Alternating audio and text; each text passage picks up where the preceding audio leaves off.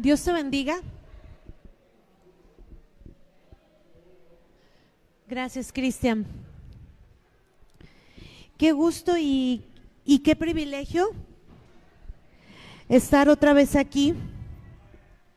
¿Y qué creen? Como dice el dicho, ¿verdad?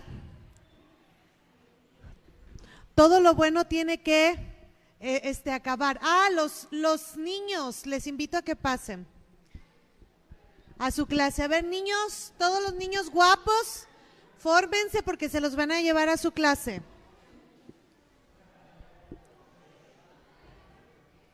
Vamos a esperar un poquitito para que suban.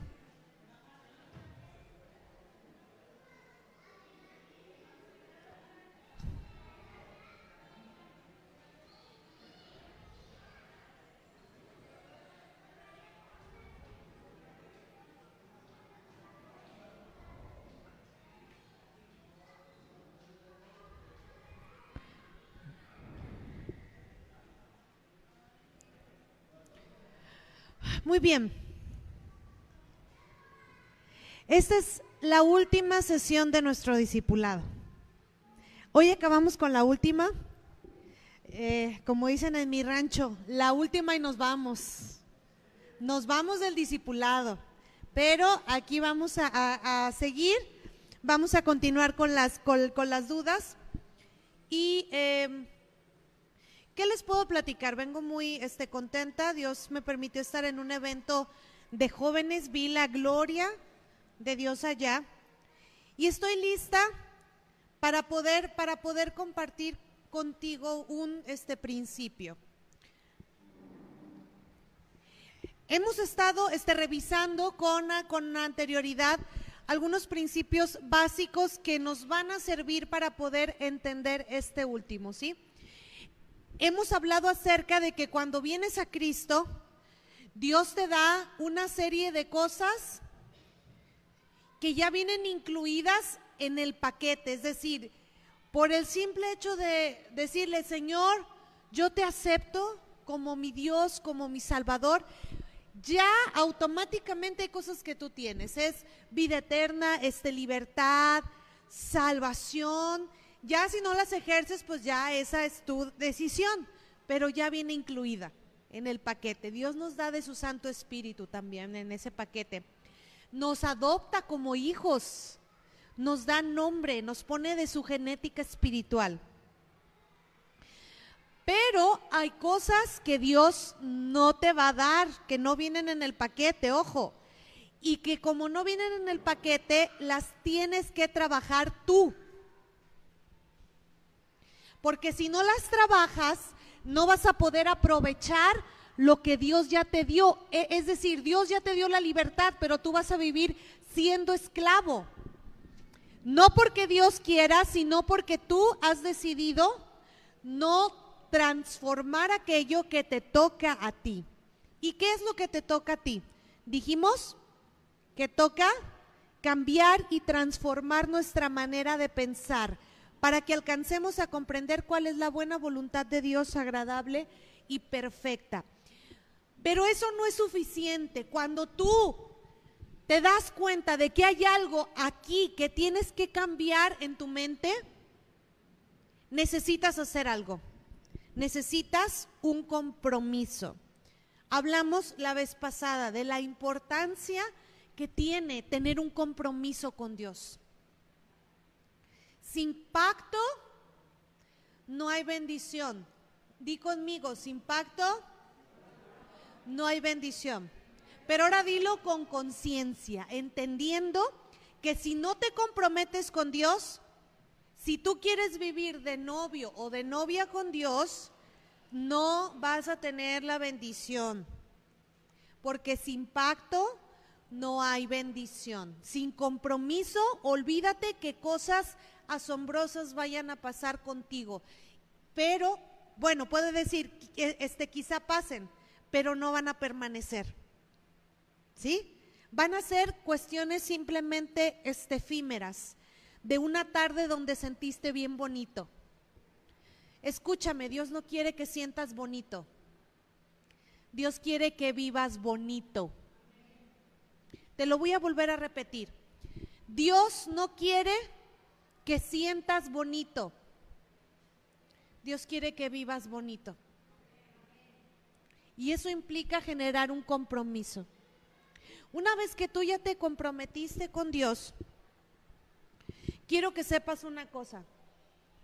Tienes lo que necesitas para ejercer la esencia de Dios en ti y en los demás.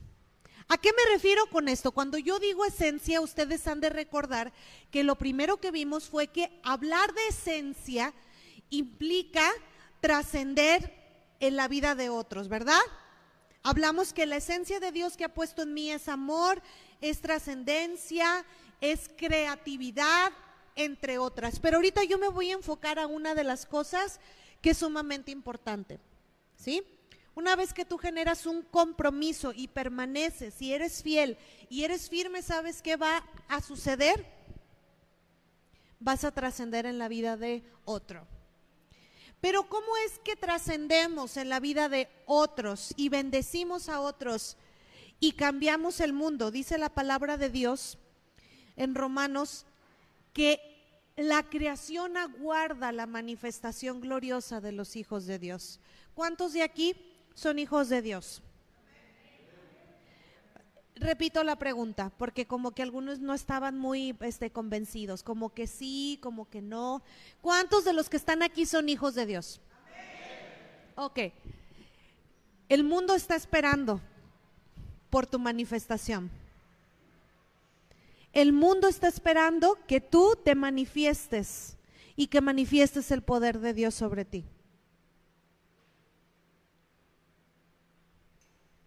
¿Cómo lo vamos a hacer? Dice la palabra de Dios en Efesios 4, 11 al 16. Fíjate bien cómo. Efesios 4, 11 al 16. Él mismo constituyó a unos apóstoles, a unos apóstoles, ¿eh? A otros profetas, a otros evangelistas, a otros pastores y a otros maestros. ¿Para qué? ¿Para qué Dios te dio un don? ¿Para qué Dios te dio un este ministerio? Para capacitar. ¿No te lo dio? Para que todos digan, ay, qué maravilloso eres, qué bárbaro, cómo brillas, tienes luz propia, eres único. No, el don que Dios te dio, escúchala, sirve para capacitar al pueblo de Dios para la obra de servicio, para edificar el cuerpo de Cristo. De este modo, todos llegaremos a la unidad de la fe y del conocimiento del Hijo de Dios, a una humanidad perfecta que se conforme a la plena estatura de Cristo. Fíjate bien, muchas veces nos quedamos hasta ahí, pero ¿qué dice el siguiente verso? Así ¿sí? Cuando tú eh, ayudas a edificar el cuerpo de Cristo, ¿sabes a qué contribuyes? A que ya no sean niños zarandeados por las olas y llevados de aquí para allá por todo viento de enseñanza y por la astucia y los artificios de quienes emplean artimañas engañosas. Maite, ¿te puedo encargar mi botella de agua, por favor? Se me atoró un pedacito de peste galletita. Dice, más bien al vivir la verdad con amor, creceremos hasta ser en todo como aquel que es la cabeza. ¿Cuál es la meta?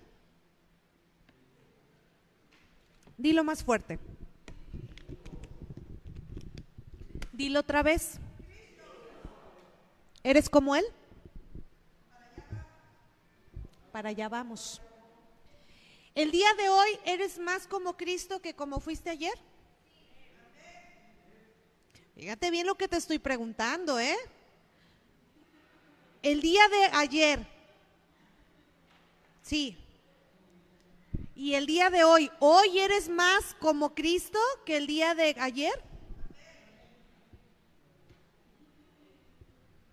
¿Vas bien? Para los que dijeron amén, para los que no, empiénsense a preocupar. Ok. Dice, por su acción, todo el cuerpo crece y se edifica en amor, sosteniendo y ajustado por todos los ligamentos según la actividad propia de cada miembro. Fíjate qué interesante. Es importante ser más como Cristo, pero ¿quién va a contribuir a pulirnos para ser más como Cristo? Además del Espíritu Santo, que es quien nos da la alianza. ¿Qué dice la palabra? ¿Quién?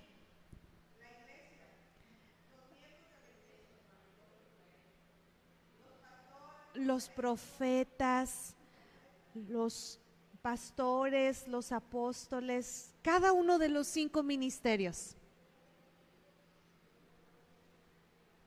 Ojo, y esto no es exclusivo para los que ya somos llamados maestros o profetas.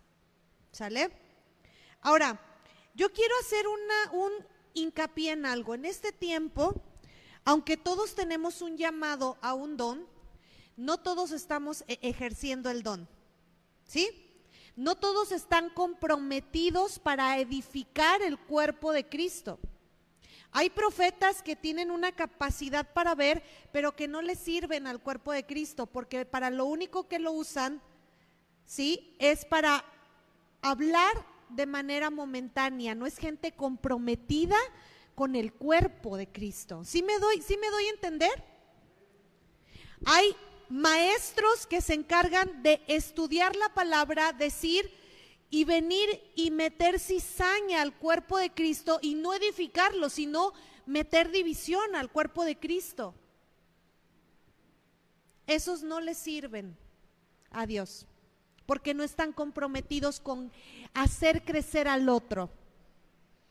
Hay pastores y cuando digo este pastores, no me refiero a quien se hace cargo. Gente que tiene un manto pastoral, gente que tiene un, una capacidad de cuidar de otros, pero que tiene miedo y no cuida a nadie porque quizá lo puedan lastimar. Esos pastores con ese don, ese llamado, no le sirven al cuerpo de Cristo.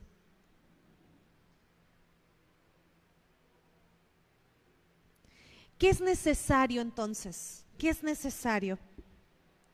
Es importante entender que lo que el cuerpo de Cristo necesita es gente comprometida. Gente comprometida no a ver su bienestar.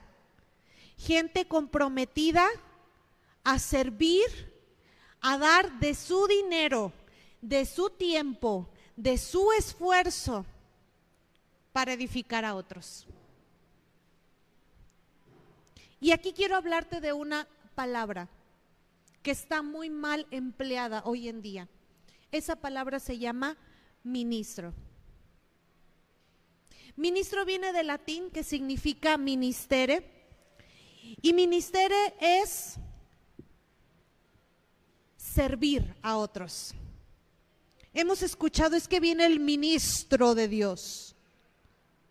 Viene, se para, habla, se va pero yo quiero que te des cuenta que ser ministro implica servir a otros, en la extensión de la palabra. Yo quiero que te des cuenta que lo que va a hacer crecer a otros y te va a hacer crecer a ti es en la medida en que te comprometas para levantar el cuerpo de Cristo. Ser un ministro implica, te repito porque esto es importante, ¿sí? dar de tu tiempo, de tu dinero, de tu esfuerzo y dar tu vida para que la iglesia de Cristo crezca y sea edificada.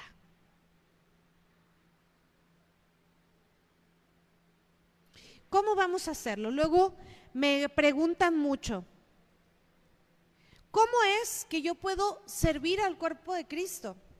A lo mejor yo no sé mucho, a lo mejor yo no estudié en un instituto bíblico, pero yo te puedo decir algo. Si tú estás dispuesta a servir y a comprometerte, Dios ha puesto lo necesario en ti. Solo necesitas tener la mejor actitud y perfeccionar los dones que Dios te ha dado. ¿Sí me doy, sí me doy a entender? ¿Con esto qué quiero decir? Y escúchame bien, quiero hacer esta distinción bien clara, ¿eh? Préstame muchísima atención. Una cosa es tener un llamado a ser uno de esos ministerios y otra cosa es ser ministro. Tú puedes tener un llamado y decir, yo sé que yo soy profeta porque veo cosas, pero un ministerio es entregarte, entregar todo lo que tienes, todo lo que eres para la edificación del cuerpo. ¿Esa parte sí quedó clara? ¿Sí me doy, sí me doy a entender? En esto es importante que quede claro por lo que voy a, voy a seguir hablando. Ahora, cuando hablamos de dones, es decir, de las cosas que puedes hacer tú, que son un regalo de Dios, la palabra don lo que significa es un regalo de Dios, estamos hablando de Romanos 12 del 6 al, al 21. Te voy a resumir, tú lo puedes ver, te repito la cita, Romanos 6 eh, perdón, Romanos 12 del 6 al 21, habla que Dios nos da dones de manera natural, es decir, esos cuando nacemos, desde que estamos chiquillos, se nos ve la zanca al pollo, dicen por ahí en mi rancho, ¿sí? Esos desde que naces tú puedes tener uno. Entre esos es profecía, atender a otros, enseñar, animar a otros, escucharlos, dar o ayudar a los que no tienen, mostrar misericordia y dirigir a otros y ser hospitalarios. ¿Cuántos niños no conocen que ven cosas? ¿Cuántos niños no conocen que son buenos para mandar? Ya dice Mariel, yo tengo uno o dos, no sé cuántos. Uno. Ok, ahí está uno, que es bueno para mandar, ok. Esos son dones naturales, dice Romanos 12, del 6 al 21. Tú naces con uno de, esos, ¿sí? Esos dones me los, me los regaló Dios, yo tengo que perfeccionarlos de manera natural. Y puedo funcionar fuera. En mi caso, yo desde que estaba pequeña, me gustaba enseñar. Ese es un don que Dios me dio. Lo he venido perfeccionando gracias a años de estudio para que pueda edificar y bendecir el cuerpo de Cristo. ¿Sí? Pero ese don estaba ahí. Ahora, hay dones también que son activados cuando estás en comunión con el Espíritu Santo, que hacen que tu don natural brille para Él, ¿eh? Ojo, no para que tú seas la e, esta estrellita fabulosa de la película, ¿sí? Que brillen en eficacia para bendecir al cuerpo.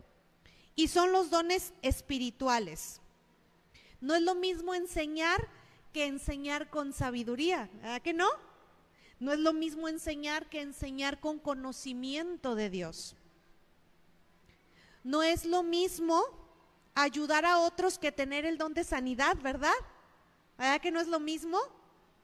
No es lo mismo tener el don de profecía que tener, además del don de profecía, la capacidad de interpretar lenguas y saber qué es lo que está pasando en el corazón del otro. Esos dones que yo te estoy hablando, que están en Primera de Corintios capítulo 12, son los siguientes, y esos solo se activan cuando estás en comunión con el Espíritu Santo. ¿Sale? Repito. Hay dones naturales que son los que te había dicho antes y hay dones espirituales que están en Primera de Corintios 12 que solo se van a activar única y exclusivamente cuando estás en comunión con el Espíritu Santo. Estos dones son sabiduría, conocimiento, fe, sanidades, hacer milagros, dar profecías, discernimiento de espíritus, interpretación de lenguas, administrar. Ahora, yo te quiero hacer una pregunta. Estando en comunión con el Espíritu Santo, ¿has llegado a experimentar esos dones? ¿Sabes cuáles son los dones naturales que Dios te dio? De los que yo dije. Ok, entonces tú ya te diste cuenta que estás equipado, estás armado y peligroso. ¿Cierto? ¿Sí? Ya llevas en tu cinto espiritual tus dones naturales y tus dones espirituales y estás en comunión con, con el Espíritu Santo. ¿Sí? Estás armado y poderoso. ¿Será suficiente? No. ¿Qué se necesita? Ejercerlos eficazmente para edificar al otro. Y esto implica un este compromiso. Dios no te dio ¿sí? Esas armas únicamente para que las traigas de lujo. Dios te dio esas armas para que ayudes a edificar y defender el cuerpo de Dios. Y me gustaría platicarte una historia. ¿Cuál es el problema con que el cuerpo de Dios no sea este edificado? Es porque los dones que Dios ha puesto, ¿sí? En cada uno de ustedes muchas ocasiones no se usan. Y déjame decirte algo, escúchame bien lo que te voy a decir. Dios no te hizo para que te sientes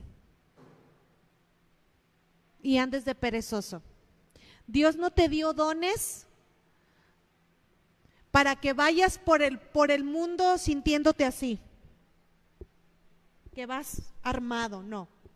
Dios te dio dones para que liberes a un pueblo. La historia que te quiero contar es la historia de un hombre que Dios le había dicho que tenía un llamado a liberar a un pueblo. Ya sabes de quién estoy hablando, ¿verdad?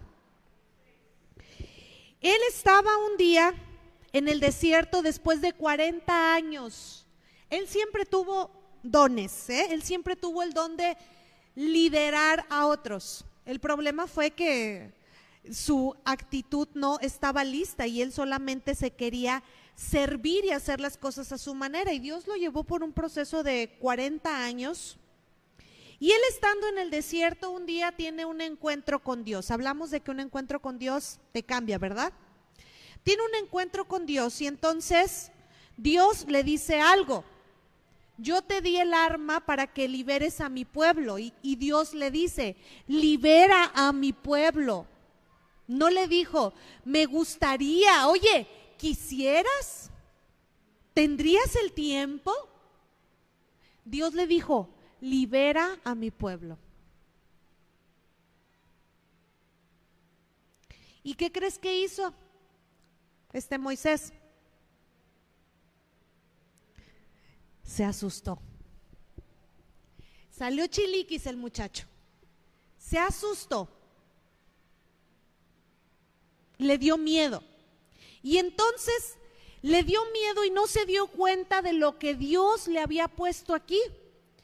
Y comenzó a poner un montón de pretextos. No sé cuántos, cuántos y cuáles pretextos hayas puesto tú.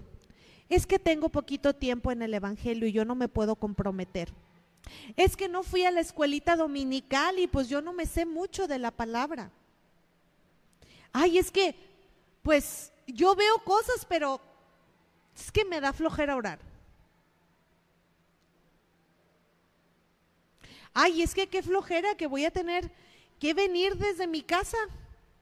Voy a tener que ir a visitar a alguien. Ay, no, qué flojera. Y así este Moisés le comenzó a poner pretextos a Dios. Soy tartamudo, es que cómo voy a ir a Faraón, y si me pregunta qué le voy a decir, quién, quién me manda, cómo le voy a hacer. Y Dios le hizo una pregunta, en lugar de darle una este, respuesta, me encanta Dios, ¿verdad? Porque primero le hace una pregunta. y le dice, ¿qué tienes en tu mano? Esa misma pregunta que Dios le hizo a Moisés es la misma pregunta que yo te vengo a hacer a ti. ¿Qué tienes en tu mano para edificar al cuerpo de Cristo? ¿Qué te ha dado Dios? ¿Cuál es el don natural? ¿Cuál es el don espiritual?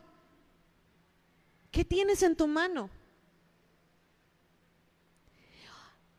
Y Moisés le dijo una vara, un palo. Y tú dirás, un palo, esos me los consigo aquí. Ah, pero era lo que tenía en su mano. Lo que Moisés no sabía es que un palo usado y en las manos de la persona correcta e impulsado por el Espíritu Santo tiene la capacidad de hacer milagros. Tu vida, con los dones que tienes y sensible a lo que el Espíritu Santo quiere hacer, tiene la capacidad de traer libertad al que está oprimido. En el cuerpo de Cristo y fuera de él. Tu capacidad de servicio tiene la posibilidad de traer libertad a alguien. Tu capacidad de eh, enseñar tiene la posibilidad de traer libertad a alguien tu capacidad profética usada por el Espíritu Santo en las manos de Dios y comprometido, tiene el potencial de traer libertad al que está esclavo.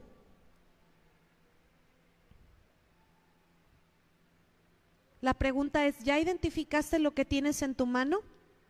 Y la siguiente pregunta, ¿vas a comprometer eso que tienes en tu mano que es tu vida para servir a Dios?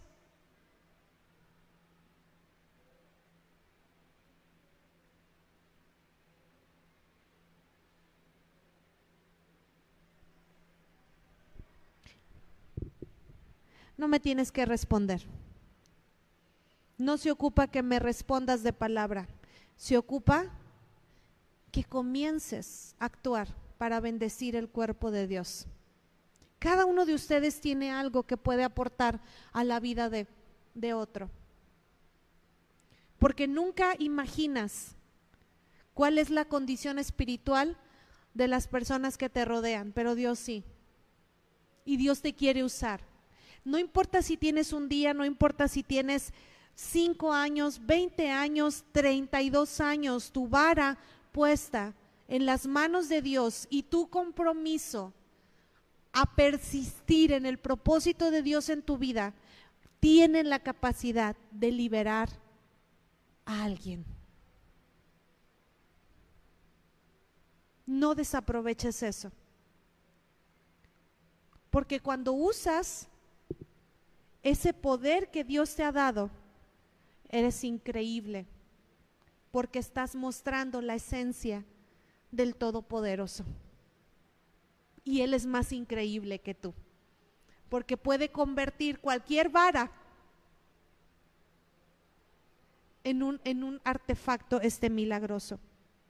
Ahora, una de las, de las cosas que yo quiero que sepas cuando ya identificaste cuál es el don que tú tienes, cuál es el tipo de vara, ¿sí? Lo podemos clasificar en cinco varas de manera este general, ¿sí? Los dones, cada uno de los dones, tanto naturales como espirituales, se mezclan en distintas proporciones y te hacen único. ¿Sí? Yo quiero que pienses cómo Dios te ha hecho a ti especial. ¿Sí? Paco y yo este, venimos del mismo vientre. Y créeme, no somos iguales. Él hace cosas muy diferentes a las que hago yo. Y Mari y yo somos completamente diferentes. Hacemos cosas y tenemos llamados muy, muy distintos. Mari tiene un llamado profético, yo tengo un llamado magisterial y Paco tiene un llamado pastoral. Cada uno tenemos el compromiso, porque así lo decidimos, de servir al cuerpo de Cristo. ¿Cuál es el tuyo? Quiero hablarte de esos cinco llamados que Dios te puede hacer. Ojo, yo no estoy diciendo que ese llamado implique que ya eres ministro, que ya eres ya eres un profeta, no, hay cosas que cambiar en, tu corazón, ¿sí? El servir a otros implica comprometerte y cambiar, pero puedes tener un llamado, una vocación a. Primero, y lo quiero poner con mis manos para que lo puedas recordar. Tenemos el, el apóstol. ¿Qué hace el apóstol? El apóstol es el que estructura, es el que tiene la capacidad de tocar todos los otros ministerios. Intenta con este chiquito tocar todos, a ver si puedes, sin, sin mover los otros dedos. ¿Puede este tocar el, el gordito? ¿Verdad que no puede? El único que puede es este, porque es el apóstol. El apóstol estructura, edifica, pone el cimiento, deja otros y se va a seguir construyendo el cuerpo de Cristo. ¿Sí? Ustedes dirán, ay, pues qué chido, el, este apóstol toca todos, pero es el que paga el precio más alto porque eh, sale más caro construir que remendar, ¿verdad que sí? Este, arquitectas.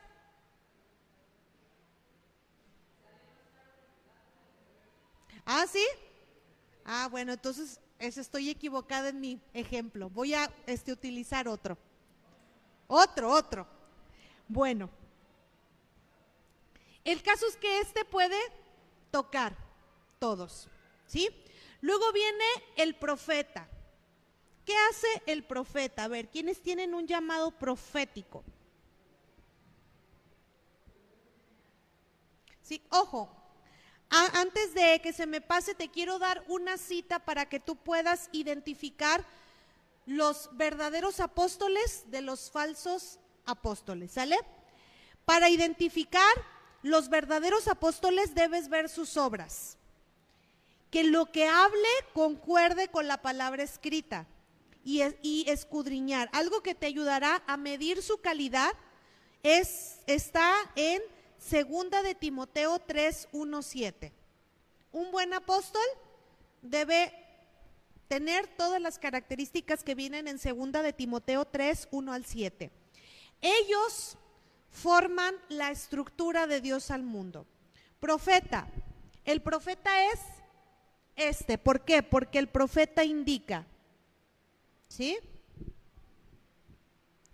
Ahora, el profeta es el que ayuda a dar dirección. Ojo, un profeta no lee el futuro, ¿eh?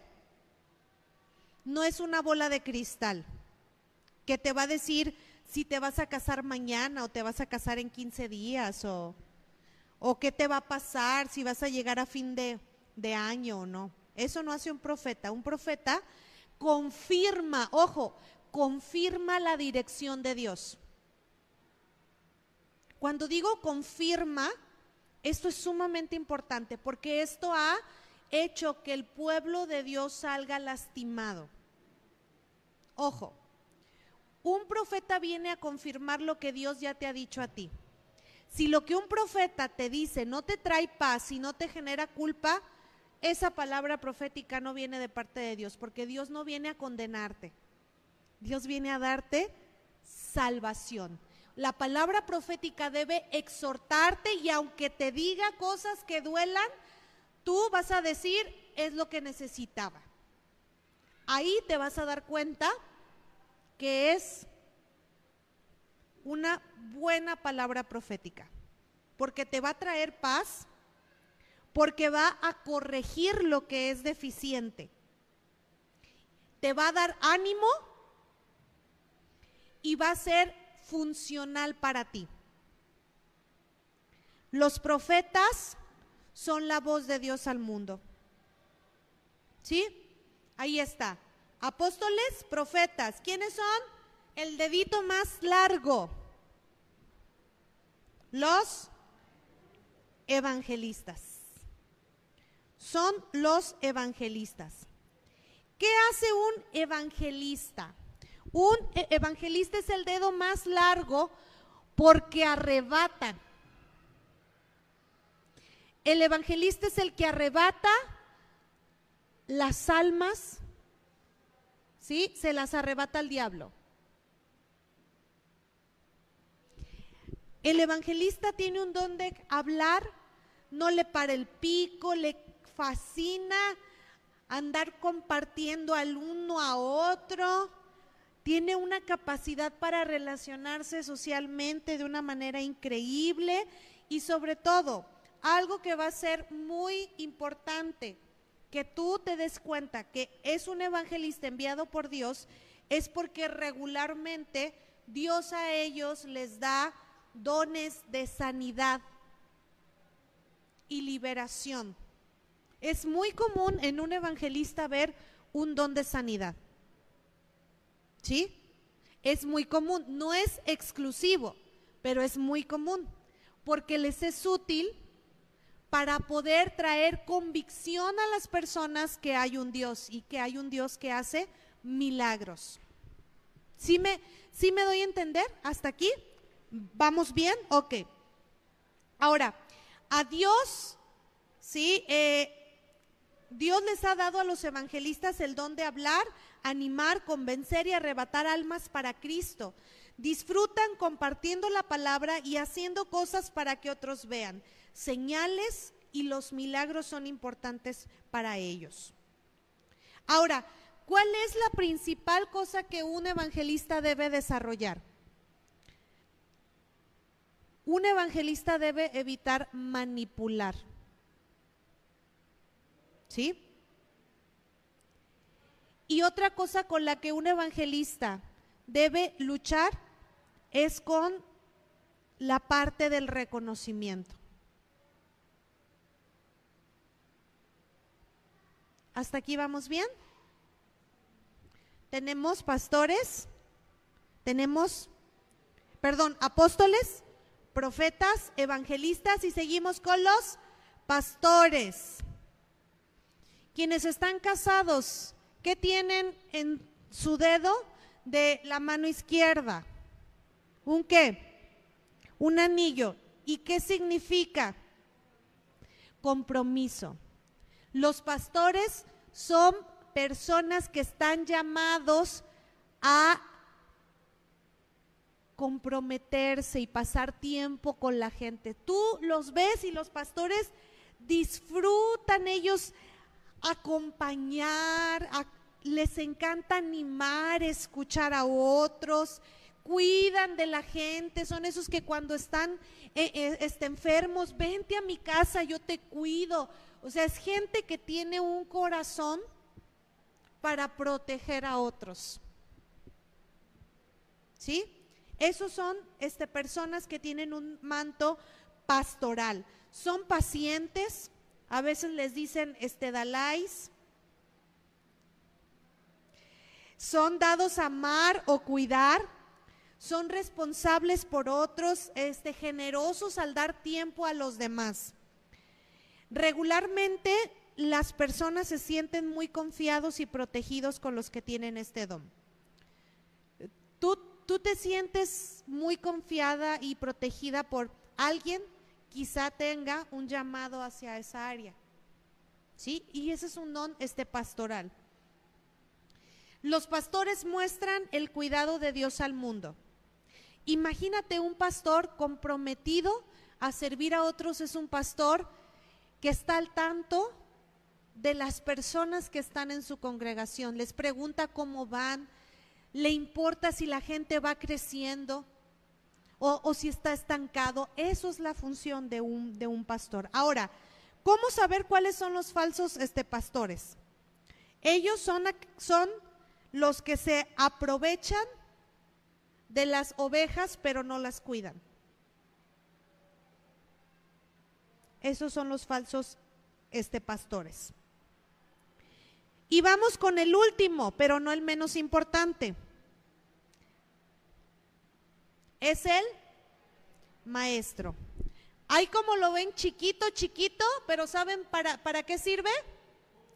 Es el único que cabe re bien para ir a destaparte los oídos.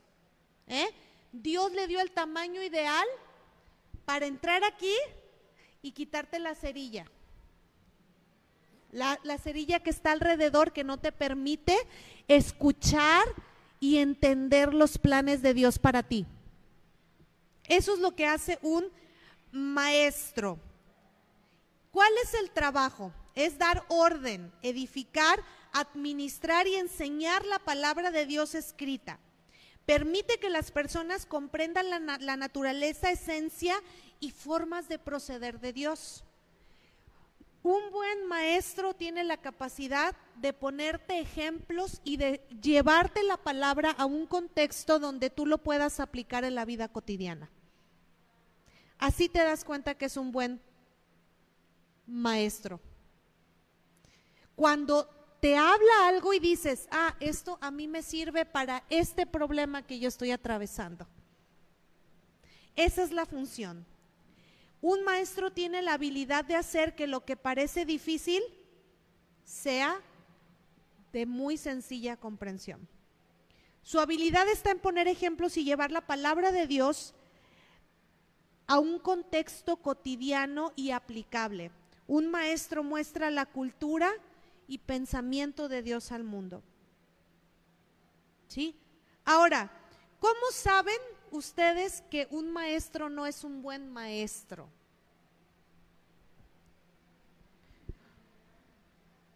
Porque no les apasiona lo que enseñan porque no hacen bien su, su trabajo, porque agarran un texto y lo cambian. Y también porque no les importa si los demás aprenden o no. Y tampoco no les importa si los demás entendieron de cómo poder aplicar la palabra la palabra de Dios en lo este cotidiano. Ahora, ¿para qué hablar de todo este llamado? Yo quiero hacerte hincapié en esto. El llamado que Dios da en torno a alguno de estos cinco que yo te dije, está ahí. Pero el que esté ahí no va a edificar el cuerpo de Cristo. El que tú tengas un llamado profético no edifica el cuerpo de Cristo, a menos que lo pongas al servicio de otros y que te comprometas a que quede ahí en el servicio a otros. Al igual que en la época de este Moisés, el día de hoy hay un mundo que necesita ser este liberado. Hay un mundo que necesita entender la palabra de Dios. Hay un mundo que le urge le urge, necesita desesperadamente que tú te comprometas con tu llamado. Que tú sirvas a otros. Y te quiero decir algo. Yo me di cuenta en este tiempo que utilizar el llamado y ser ministro porque has dedicado tu vida, tu tiempo a algo que Dios te ha llamado a hacer, te hace feliz.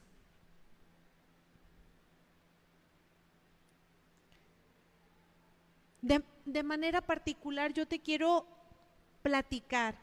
En este tiempo que estuve en este evento, Dios me dio la oportunidad, una de las cosas más geniales y por lo que estoy muy agradecida, porque después de todo el proceso en el que Dios me llevó en mi elección vocacional, yo no hubiera imaginado que todo ese tiempo de estarme preparando y comprometerme convivir el llamado de Dios en mi vida me iba a permitir poder transformar y bendecir la vida de otros. En este evento me la pasé platicando con gente. Y fue, lo más impresionante fue lo feliz que estaba. E, estuve prácticamente todo el día con una gente de manera este, particular porque me, tocó hacer eh, con, consejería este, personalizada y estaba eh, platicando, escuchando a gente y se iba una, llegaba otra, se iba, me ponía a enseñar, me volvía a sentar, hablaba con una gente, se iba otra. Esa fue mi vida en estos tres días. Y vieras qué feliz estaba. Estaba tan cansada, pero estaba tan feliz.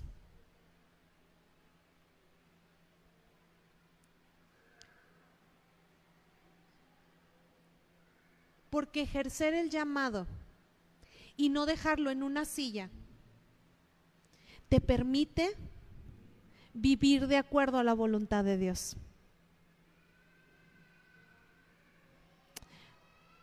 Después de tanto tiempo de prepararme para hacer algo, estoy viendo el fruto de lo que Dios quiere para ti. ¿A qué te invito? Aplica todos estos principios que hemos visto a lo largo de esta semana. Pero sobre todo, no te olvides que tu vida cristiana debe dejar huella en el corazón de otros. Moraleja, tú no estás en este mundo solo por estar. Es tu deber, es tu compromiso y es tu posibilidad dejar huella en él. Tienes todo lo que necesitas. Tienes tu vara. Pero sobre todo, tienes al Espíritu Santo. No permitas que el talento que Dios te ha dado no se multiplique. No escondas lo que Dios te dio. Comprométete. Cierro con esta este parábola. Jesús un día les cuenta la parábola de tres hombres y dice que a uno le dio cinco talentos, a otro le dio tres, a otro le dio uno, ¿cierto? ¿Se acuerdan? A uno le dio cinco, a otro tres y a otro uno. El que tenía cinco, dice, como sabía cómo era el amo, se puso, trabajó los cinco, o sea, se esforzó, se comprometió y multiplicó los cinco al doble. El que tenía tres también trabajó y se esforzó. Y el que tenía uno, ¿qué hizo con su don? Cavó un, un pocito y por miedoso lo e-, escondió. Llega el amo y les pide cuentas. Y, les dice, te di cinco talentos, Señor, tú, tú me diste cinco, aquí están tus, tus cinco y otros tantos más. Llega el de tres, Señor, aquí están los tres que me diste y otros tantos más. Y viene el de uno y le dice, ¿y tú? Señor, es que tuve miedo. Tuve miedo y escondí el talento. ¿Y qué le dijo Dios? Le quitó el talento que tenía y se lo dio al que tenía más. Cuando tú no te levantes, déjame eh, eh, este, decirte, Dios se preocupa por su pueblo. Y si tú no usas tu don, si tú no te levantas para, si, si tú no te levantas comprometidamente en tu don y lo escondes, ¿sabes qué va a pasar? Dios va a levantar a otro porque el cuerpo de Cristo necesita seguir siendo edificado. No se va a quedar ahí. Dios te va a quitar tu don y se lo va a dar a, otro. Y Dios va a hacer prosperar al que le dio ese nuevo don, porque se esforzó. La vida cristiana es así. Esfuérzate, vive, sirve a otros, deja huella en otros, multiplica el talento que Dios te dio. Hazlo con sabiduría, hazlo, pero hazlo bien, bien hecho. Porque al final de cuentas eso te va a hacer feliz.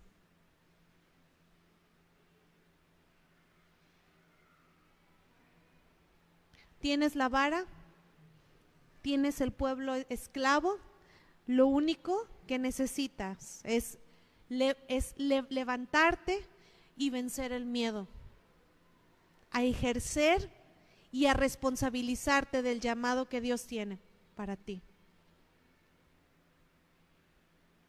Amén. Yo quiero invitarte a que te pongas de pie.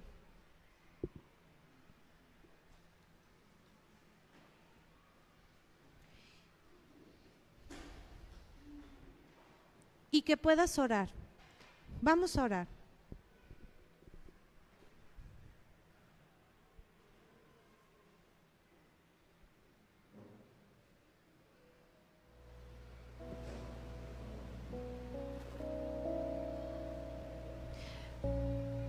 Dios sigue diciendo,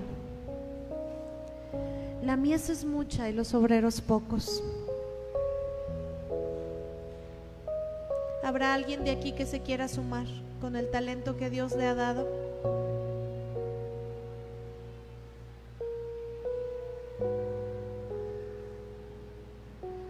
¿Alguien cree en el llamado que Dios le dio? Jesús este seguía diciendo, cuando venga el Hijo del Hombre hallará fe en la tierra. hallará gente comprometida transformar este mundo con el don que Dios le dio. ¿Hallará Jesús eso?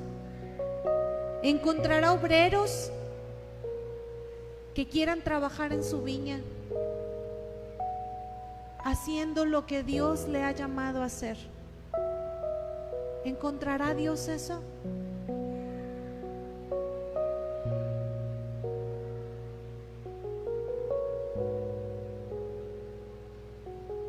Puedes escuchar el clamor de Dios.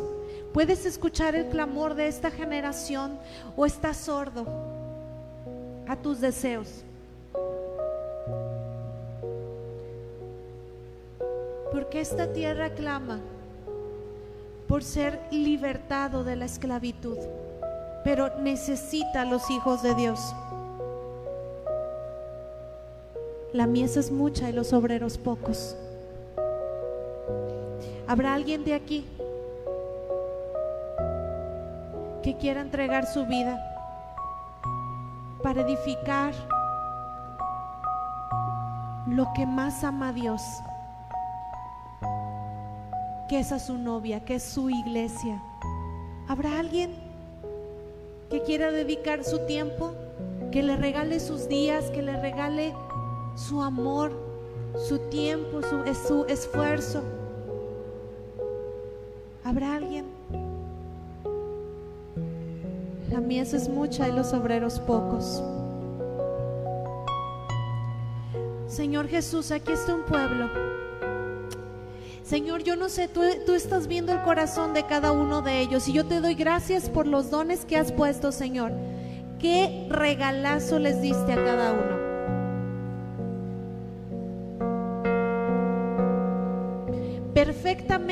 Equipaste a cada uno de ellos con la vara que necesitan para dejar huella en este mundo. Señor, yo te pido con todo mi corazón, Espíritu Santo, que les abras los ojos, que les sea quitado el velo, Padre, para que puedan ver el don y el llamado que tienen, Señor. Pero sobre todo, te pido, Espíritu Santo, con todo mi corazón, que puedas traer la convicción que puedas traer a ellos la convicción de lo importante que es para ti edificar lo que más amas, que es tu novia, que es tu iglesia.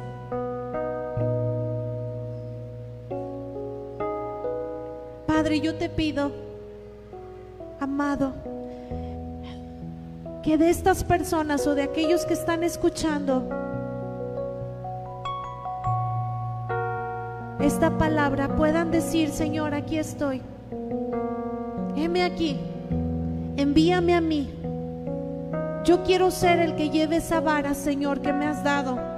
Yo quiero ser el que pueda traer libertad a los cautivos, dar vista a los ciegos, decir y dar ánimo a los de corazón oprimido, vendar al que está herido, levantar al que se cayó, regalar misericordia al que no lo tiene, mostrar amor a aquel que ha recibido rechazo.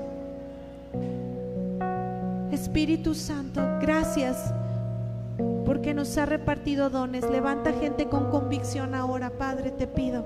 Solo tú puedes hacer eso.